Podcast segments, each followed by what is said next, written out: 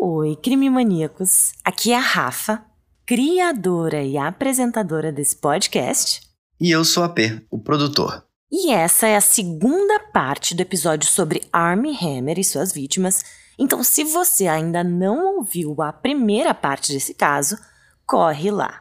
Lembrando que esse é um caso um pouco diferente daqueles que a gente costuma contar por aqui, porque tem enredo, tem surpresa, tem mistério sim, mas não tem assassinato. Ou melhor, quase não tem assassinato. Nessa parte 2 do episódio, vocês vão descobrir que a família Hammer já se envolveu sim em mortes no passado e que a manipulação e coisas obscuras vêm de muito tempo. A vida do ator Armie Hammer parecia perfeita, com uma esposa linda, filhos, uma carreira em Hollywood, mais um vislumbre da história da família revela que as alegações chocantes são sombrias e estão na família há anos. Tem gente que se diz enganada e outras que se dizem inocentes nessa história. Mas a verdade é que nada é o que parece. Bom, antes de começar, é importante ressaltar aqui que grande parte do que eu vou compartilhar com vocês vem do documentário chamado House of Hammer, do Discovery ID, de um livro da Casey Hammer, que é tia do Armie Hammer, e de um livro do biógrafo Edward J. Epstein, que escreveu a história secreta de Armand Hammer, que é o bisavô do Armie Hammer. Bom, então é isso. Então venham comigo ouvir a segunda parte da história sobre as vítimas de Armie Hammer.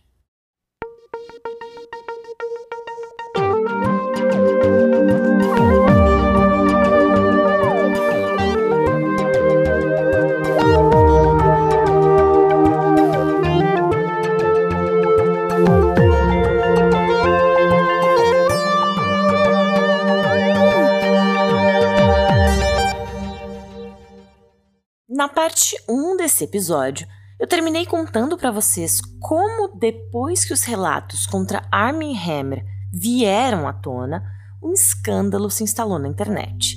Então foi o Twitter falando, Instagram, Facebook, TikTok e inúmeros outros sites de notícia que começaram a reportar os prints e depoimentos de ex-namoradas, de forma que isso se tornou um grande assunto público. E foi exatamente nesse período que muita gente interessada naquilo tudo começou a vasculhar o passado do Armie Hammer na internet.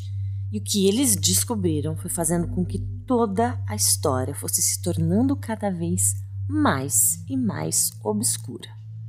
Primeiro, que foram descobertas várias declarações antigas do Armie Hammer que remetiam a shibari, canibalismo e BDSM. Lembrando que o BDSM é uma prática sexual em que dominantes e submissos se envolvem em uma ampla gama de atividades acordadas por dois adultos que consentem aquilo. Mas no documentário do Discover ID vem uma afirmação de que o Army compartilhava suas fantasias e coagia as mulheres a situações desconfortáveis nas quais elas sentiam que não podiam dizer não, elas se sentiam pressionadas a dizer sim. Na comunidade BDSM, é padrão ter conversas antecipadas sobre limites e principalmente consenso. A Courtney Vucekovic, que eu contei a história dela no último episódio, a Courtney falou que havia pouca ou nenhuma discussão sobre o que seria feito com o Armin na cama. Ele meio que só fazia e pronto. Em um dos prints que a House of F divulgou, supostamente Armin disse para F no print: ele falou: Por não estar pronta, você até que aguentou bem. E ela respondeu algo como: Não, eu não aguentei bem. Eu estava me arrastando no chão pedindo para você parar. O Armin também falou abertamente sobre seu amor por cordas e nós para a revista InStyle em 2012. Nessa entrevista, ele é perguntado se tem algum hobby e aí ele responde: o AP vai ler pra gente. Claro, Rafa, diz o seguinte: abre aspas. Eu nunca disse isso antes, mas às vezes eu carrego uma corda comigo para praticar nós. Eu tenho um app de guia de nós no meu telefone e até uma lista com meus nós preferidos para praticar. Fecha aspas. Em uma outra entrevista, dessa vez para Playboy, que foi publicada em 1 de julho de 2013, o Armie Hammer também foi perguntado sobre sua vida sexual e a pergunta foi a seguinte: Você é um cara que foi dito ser obcecado por dar nós e gostar muito de cordas, e que muitas vezes carrega inclusive uma corda em um guia de nós onde quer que vá. Agora parece que você está meio que usando uma máscara. Há algo que precisamos saber da sua vida sexual? E aí ele responde: Apelê pra gente, por favor. E ele respondeu: eu costumava gostar de ser um amante dominante. Eu gostava de agarrar o pescoço, o cabelo e tudo mais. Mas aí, me casei e meus apetites sexuais mudaram. E digo isso para melhor. Não é como se estivesse sofrendo de alguma forma. Mas eu não posso só puxar o cabelo da minha esposa. Chega um ponto em que você diz: Eu respeito você demais para fazer essas coisas que eu quero fazer. E de onde vem essa sua obsessão por dar nós? E Hammer respondeu: Talvez seja a versão masculina do tricô. É fascinante porque você pode pegar um pedaço de corda e saber que se você fizer isso ou aquilo, então A, B ou C, você obterá X todas as vezes. Não há variáveis na amarração da corda. É tudo lógico e incrivelmente útil. Depois dessa entrevista da Playboy ser publicada, o Armin na verdade lamentou e afirmou em uma outra entrevista que estava bêbado no momento em que deu essas declarações. No The Late Show, que é um show de televisão com Steve Colbert, em 2016, ele levou uma corda, fez vários nós ao vivo na TV e desafiou o apresentador a fazer os nós da mesma forma que ele. Uma fonte próxima também a Elizabeth Chambers, agora sua ex-esposa, diz que quando o Army não estava trabalhando, ele se jogava em hobbies com grande intensidade. Vários anos atrás, o Army chegou a apresentar Elizabeth ao shibari, que é essa forma de arte japonesa de bonda, de uma forma de nós sexuais, na qual as pessoas ficam amarradas, e parece que a Elizabeth tentou apoiar o novo interesse do marido, dizendo para ele comprar manequins e praticar nesses manequins. Então ele supostamente comprou e começou a praticar nos próprios manequins, fazendo nós elaborados neles. Outra história que veio à tona após toda a onda de mensagens explodir na internet foi a de Casey Hammer, que é a tia do Armie Hammer. E sabe, a o que acontece é que a Casey já tinha escrito um livro que foi publicado em 2015, e esse livro é sobre abusos e relações abusivas de toda a família Hammer.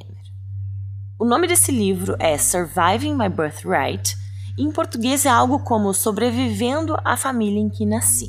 E nesse livro ela retrata comportamentos abusivos do seu avô, seu pai e seu irmão.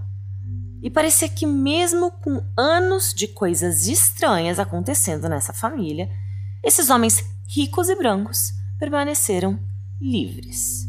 E aí, logo a internet explodiu de novo, com todo mundo perguntando: Será que é mesmo a tia dele? Quem é essa tal de Casey? Porque ninguém conhecia esse livro. Tem teste de DNA para saber se realmente ela é da família?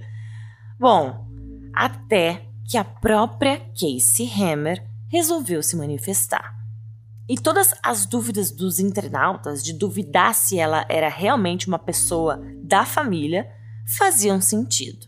Isso porque, de acordo com ela mesma, ela foi apagada da família Hammer há anos. E eu imagino também que essa família ricaça deve ter trabalhado muito bem para esconder esse livro o máximo que pôde. As memórias desse livro detalham supostos crimes cometidos pelos homens da família Hammer, e a Casey, sendo a única mulher nascida na família imediata, diz que trouxe seus próprios problemas. Ela disse a Time que fez isso porque queria poder contar a história dela e ajudar as pessoas a se curarem, em vez de assistir o sobrinho se implodir e se autodestruir. A Casey Hammer disse, aspas, o que o Army está vivendo é uma coisa genética, porque ninguém simplesmente acorda e se torna um abusador, controlador sombrio. Tem que ter uma semente que foi plantada. Cada geração da família Hammer estava envolvida em coisas obscuras e foi ficando cada vez pior. Mas tem tanta coisa vindo à superfície agora que finalmente estou vendo a luz. Bom, para as pessoas que conhecem a família do Armie Hammer, as alegações contra ele são consequências claras de uma longa e sórdida história de drogas, sexo, disfunções e traição. Muitos homens da família Hammer têm um lado obscuro, dizem fontes próximas à família.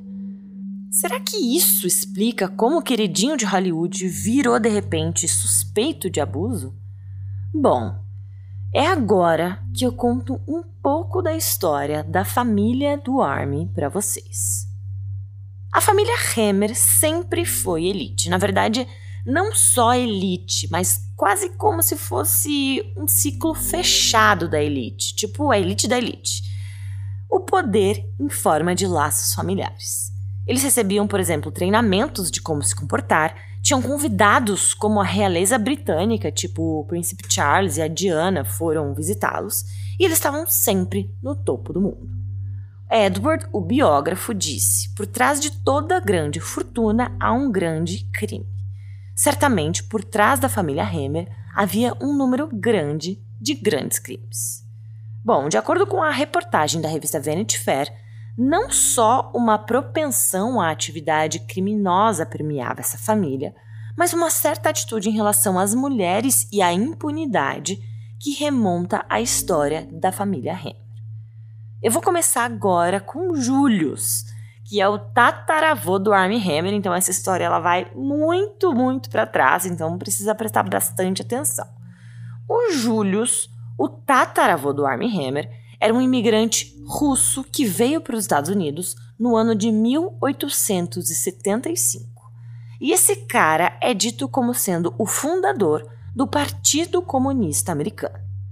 Na série do Discovery ID, Joseph Finder, que é um pesquisador russo de Harvard, diz que na época os russos canalizavam dinheiro através da família Hammer para financiar o Partido Comunista na América e tudo isso era para roubar tecnologia e segredos comerciais dos Estados Unidos. Quando o Julius teve seu filho, o Armand Hammer, que é o bisavô do Armie Hammer, ele decidiu batizá-lo com o nome do símbolo do Partido Comunista. Armand Hammer, que é uma junção de braço e martelo, que é uma imagem muito comum que a gente vê nas bandeiras comunistas por aí. O Julius, nessa época, tataravô do Armie, morava no Bronx e fez um procedimento de aborto na esposa de um diplomata russo, e essa mulher se chamava Marie Oganessov. Esse procedimento não deu certo e ela morreu dias depois.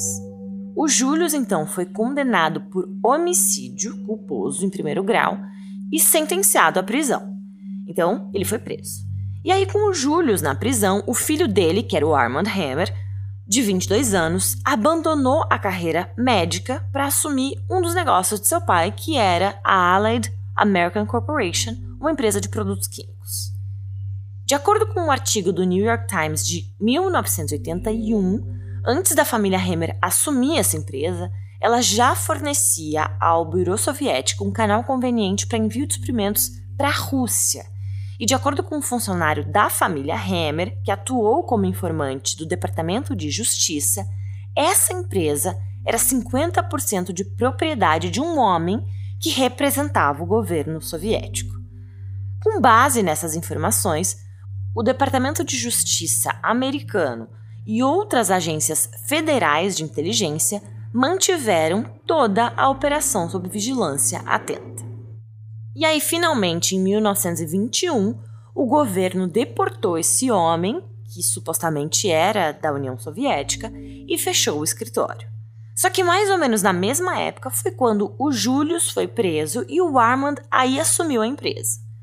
O Armand Hammer acreditava que o pai dele tinha sido enganado, ele foi é, acusado falsamente por causa das suas atividades políticas.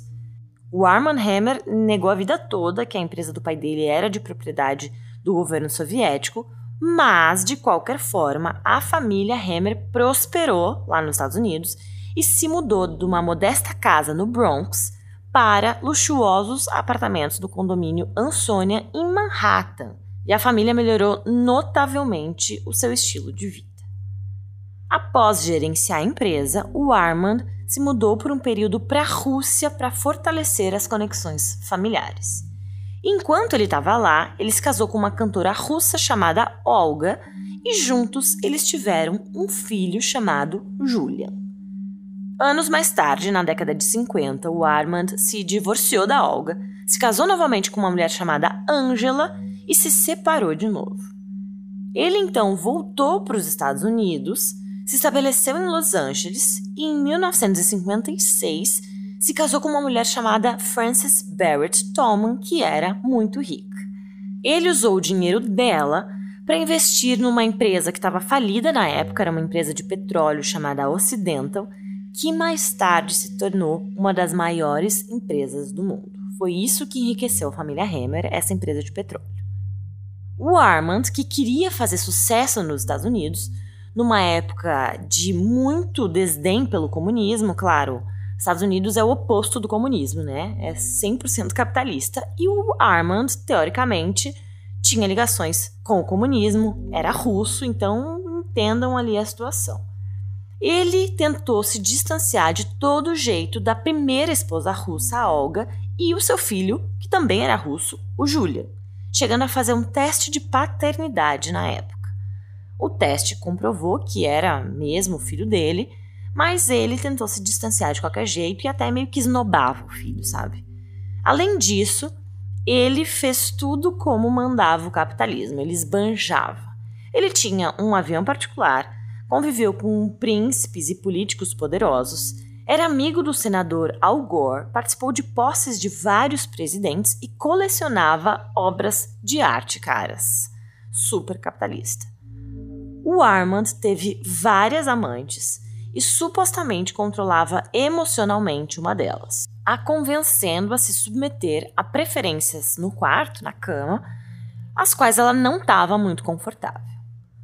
Outra amante de Armand incluiu uma moça chamada Marta Kaufman, que era mãe de dois filhos, mas depois de conhecer ele, se divorciou do marido. E o Armand colocou essa mulher na folha de pagamento da Ocidental, a sua empresa, como consultora de arte. Quando a esposa do Armand, que era a Frances, descobriu o caso, ela exigiu que eles parassem de se encontrar. Só que ao invés de parar de encontrar essa amante, o Armand fez uma coisa muito, muito, muito mais sombria. Ele fez com que Marta mudasse seu nome legalmente para Hilary Gibson, insistindo que ela usasse perucas, óculos e maquiagem para mudar sua aparência e sua esposa não voltasse a desconfiar que ele continuava com aquela amante. O caso acabou durando mais de uma década, com Armand prometendo que ia cuidar dela e os seus filhos depois que ele morresse. De acordo com o biógrafo Jeffrey Epstein, ela dirigia um carro com um dispositivo, usava telefone grampeado e se submetia às exigências sexuais, mesmo quando eram extremamente humilhantes. Quando o Armand morreu, em 1990, ela soube que ele não deixou a ela absolutamente nada. Ele tinha a deixado fora do seu testamento. Ela também afirmou depois. Ela disse: Acredite em mim, Armand Hammer nunca acreditou em nada além de si mesmo. O dinheiro tinha valor como forma de ganhar influência e respeito para ele e sua família. Nunca foi só dinheiro com ele. Tudo que ele queria era adulação, disse a Hilary Gibson ou Martha Kaufman. A Casey Hammer, que é a neta do Armand e tia do Armie Hammer, disse: tudo que ele fazia era focado nas aparências. Deus me livre fazer algo de errado na frente dos amigos dele. Você não podia nem usar o mesmo vestido duas vezes em suas festas de gala. Ele era obcecado em manter uma imagem pública imaculada da família, por fora, tínhamos que ser a família perfeita, mas nos bastidores, ele exigia que a gente marcasse hora na agenda para vê-lo. De acordo com a Casey, o Armand também tinha arquivos de todos os amigos e namorados dela e até gravava seus telefonemas para garantir que ela e outros membros da família estavam se comportando de forma adequada. Julian teve um encontro memorável com a lei em 1955. Nas horas da manhã após o seu aniversário de 26 anos, ele e um amigo tiveram uma discussão na casa dele em Los Angeles. A briga era sobre uma dívida de jogo e supostos flertes entre esse amigo e a esposa do Julian. A discussão acabou ficando acalorada e Julian pegou uma arma que tinha em casa e atirou no amigo e o matou. Isso saiu em todos os jornais da época e fez manchete nos jornais, né? E aí as primeiras páginas diziam: Filho de milionário mata homem. Aí o Armand pediu a um amigo que entregasse 50 mil dólares em dinheiro vivo a um advogado em Los Angeles, alegou legítima defesa e as acusações foram retiradas, sumiram do mapa. O Julian se casou e teve dois filhos, que é a Casey, a tia do Armie Hammer, e Michael, que é o pai do Armie Hammer. No livro, a Casey fala como o pai dela era abusivo com a mãe e os dois acabaram se divorciando. Ela diz que o avô Armand ajudou seu pai Julian a destruir a mãe dela no tribunal e que o juiz decidiu que o Julian devia pagar apenas 200 dólares por mês, que é pouquíssimo, né, em pensão alimentícia, porque ele era um homem de grandes recursos financeiros.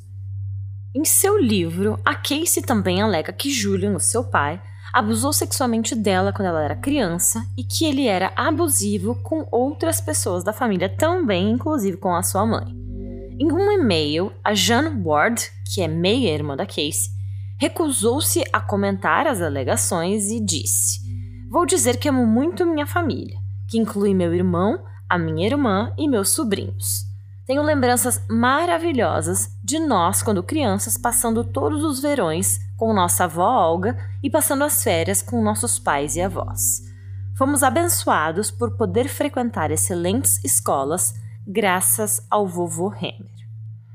Bom, Casey, então adolescente, ficou sem visitar o pai por dois anos até que sua mãe finalmente permitiu e ela se viu no meio de uma de suas festas luxuosas do pai, né, cheia de cocaína, álcool e várias mulheres jovens, muito jovens, assim, tão jovens quanto 16 ou 17 anos, meninas, né? O irmão dela, o Michael, que é o pai do Armie Hammer, sempre estava presente nessas festas organizadas pelo pai deles. Ela diz que eles ficavam sempre perto de mulheres muito jovens, né, essas de 16, 17 anos, que eram super impressionáveis e fariam qualquer coisa que esses homens dissessem o que a levou à observação de que as mulheres eram descartáveis na família Hammer. Michael, irmão da Casey e pai do Armie Hammer, supostamente também tinha tendências que se inclinavam para o ilegal. Há alegações que ele possuiu um trono do sexo que foi descrito na história da revista Vanity Fair. Durante anos, três pessoas alegaram que Michael se gabava de um trono do sexo, como ele chamava, que ele manteve na Fundação Armand Hammer, na sede da fundação, num galpão. A estrutura é uma cadeira com cerca de 2 metros de altura, e aí nessa cadeira tem um buraco no assento com uma gaiola e um gancho. Nessa mesma cadeira tem um brasão da família Hammer o mesmo que durante anos adornou o exterior da sede desse lugar da fundação. Em uma foto que existe, o Michael está sentado no topo do trono sorrindo, enquanto ele segura a cabeça de uma mulher loira sentada na gaiola que também está sorrindo. Em resposta às perguntas da Vanity Fair sobre o trono sexual, a advogada do Michael Hammer disse: essas perguntas sobre presentes não solicitados enviados por amigos são absurdas. Bom, em 85, o Michael conheceu a esposa, Drew Mobley, eles se casaram e em 86 eles tiveram o Armie Hammer, que era como um príncipe de acordo com a tia Casey.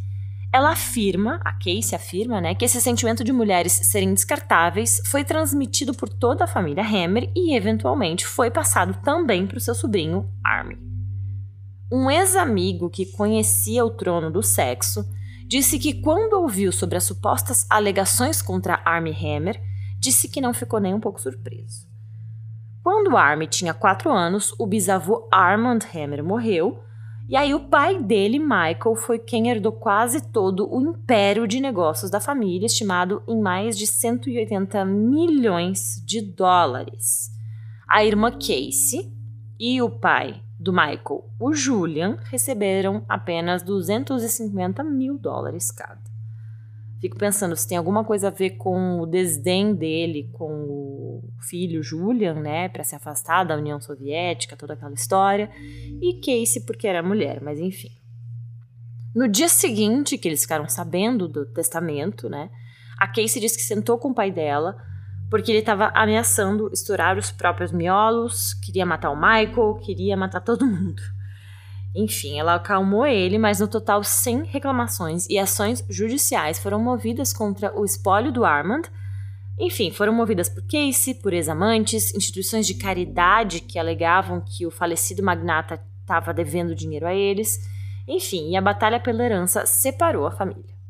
A Casey também disse que Michael, o irmão dela, deixou bem claro sobre seus sentimentos dela lavando roupa suja da família em público. E aí ele enviou uma carta. A Casey lê partes dessa carta na série do Discovery ID e um dos trechos diz assim, abre aspas, Embora não nos falemos há muitos anos, ouvi as coisas falsas e dolorosas que você disse recentemente sobre a nossa família. Eu não posso mais ficar quieto e permitir que você se alimente às custas da nossa família e da Fundação Armand Hammer.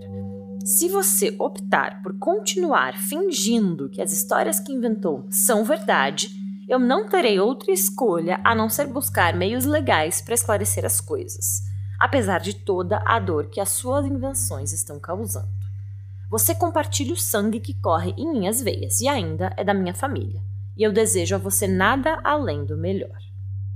De acordo com a Casey, as pessoas estão preocupadas com a segurança dela, porque ela tem falado abertamente sobre esses supostos segredos de família.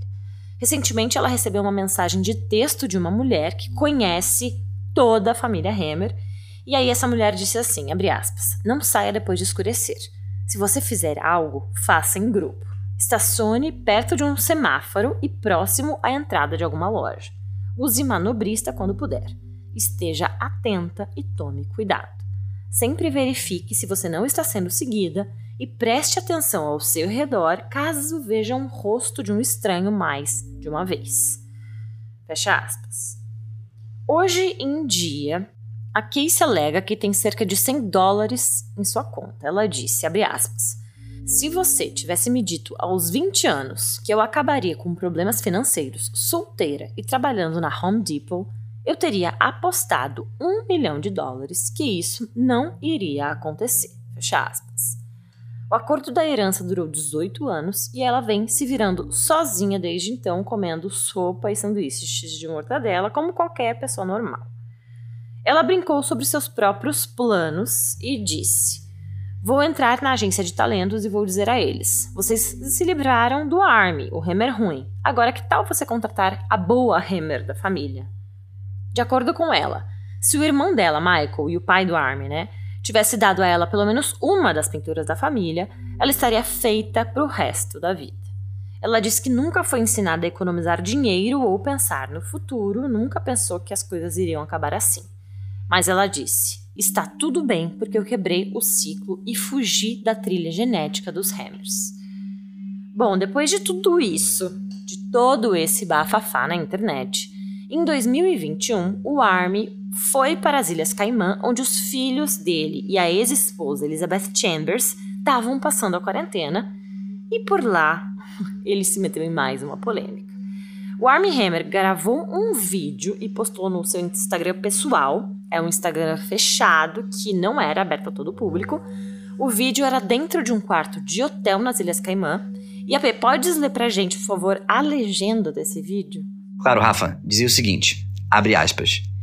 Bem, minha ex-esposa, por uma boa razão, está se recusando a voltar para a América com os meus filhos.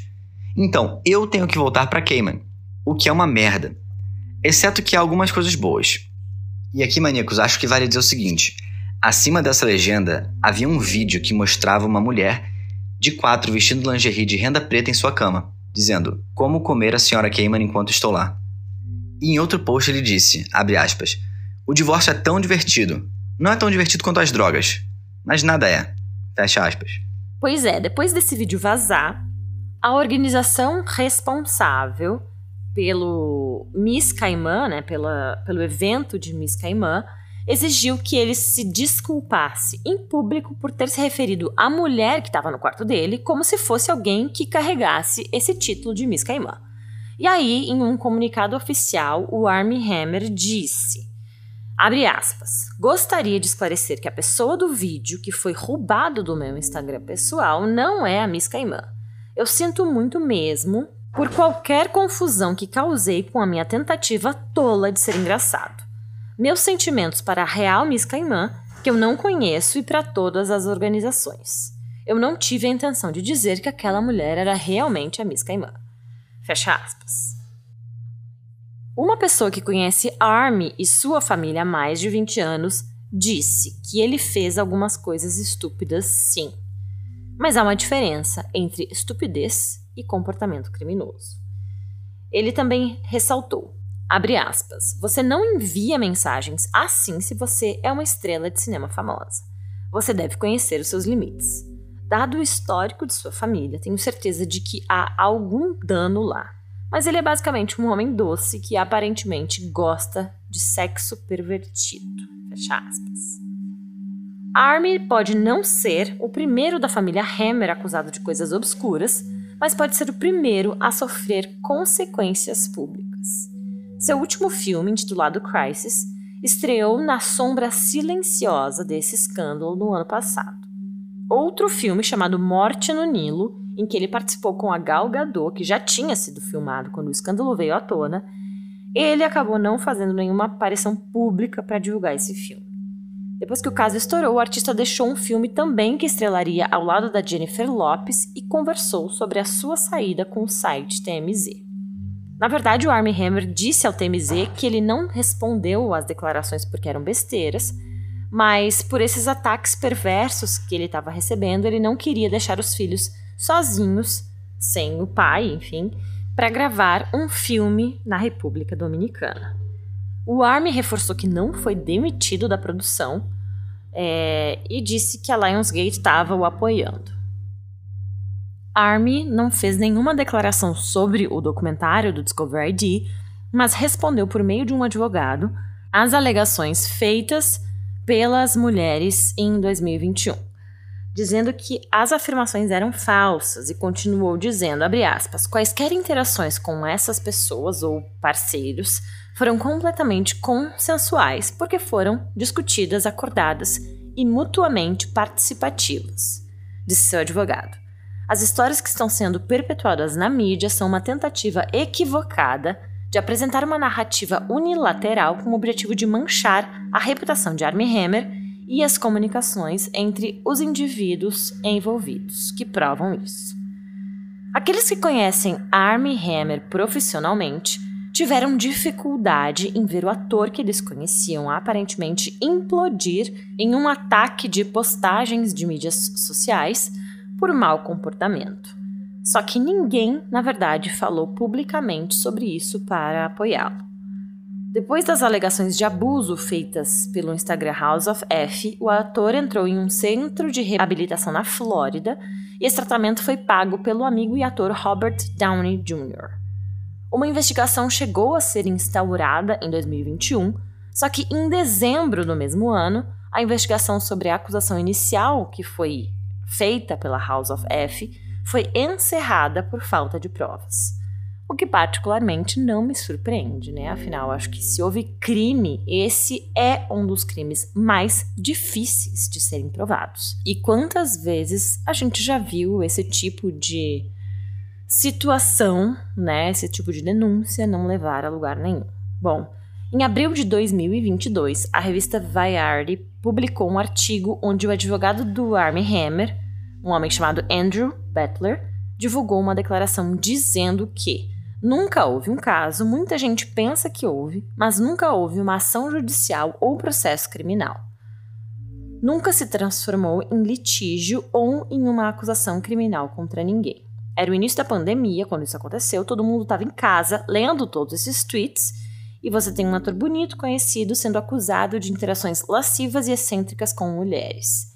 Isso, claro, chamou a atenção do público, mas foi completamente desproporcional, na medida em que nunca houve nada no tribunal, disse então o advogado Andrew Bradler. Bom, chegamos ao fim dessa história doida, sombria, estranha, e eu quero saber a opinião de vocês. O que vocês acham de tudo isso? Será que todas essas mulheres estavam erradas? Entenderam alguma coisa errada? Será que ele realmente é um grande manipulador ou é mais um galã de Hollywood acusado injustamente? Bom, eu já tenho a minha opinião. Eu vou compartilhar com vocês no nosso grupo exclusivo do Telegram, porque lá a gente tem mais intimidade, a gente consegue falar um pouco mais abertamente, trocar mais opiniões. Então, vou falar exclusivamente para os nossos apoiadores que estão lá no nosso grupo do Telegram. Caso você seja membro do clube e ainda não esteja no nosso grupo, manda um e-mail para crimemaniapodcast@gmail.com que a gente te manda todas as informações e orientações para como acessar o nosso grupo exclusivo. Então não esqueçam de opinar sobre esse caso que é tão polêmico. É isso. Se cuidem e olhos sempre abertos.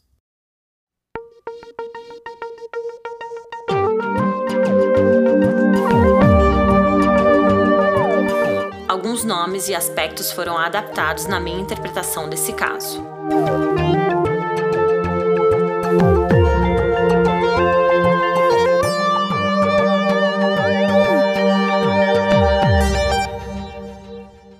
O episódio de hoje foi gravado por mim, AP, editado e mixado por Marcos Cazuza e é uma produção Guri Studios.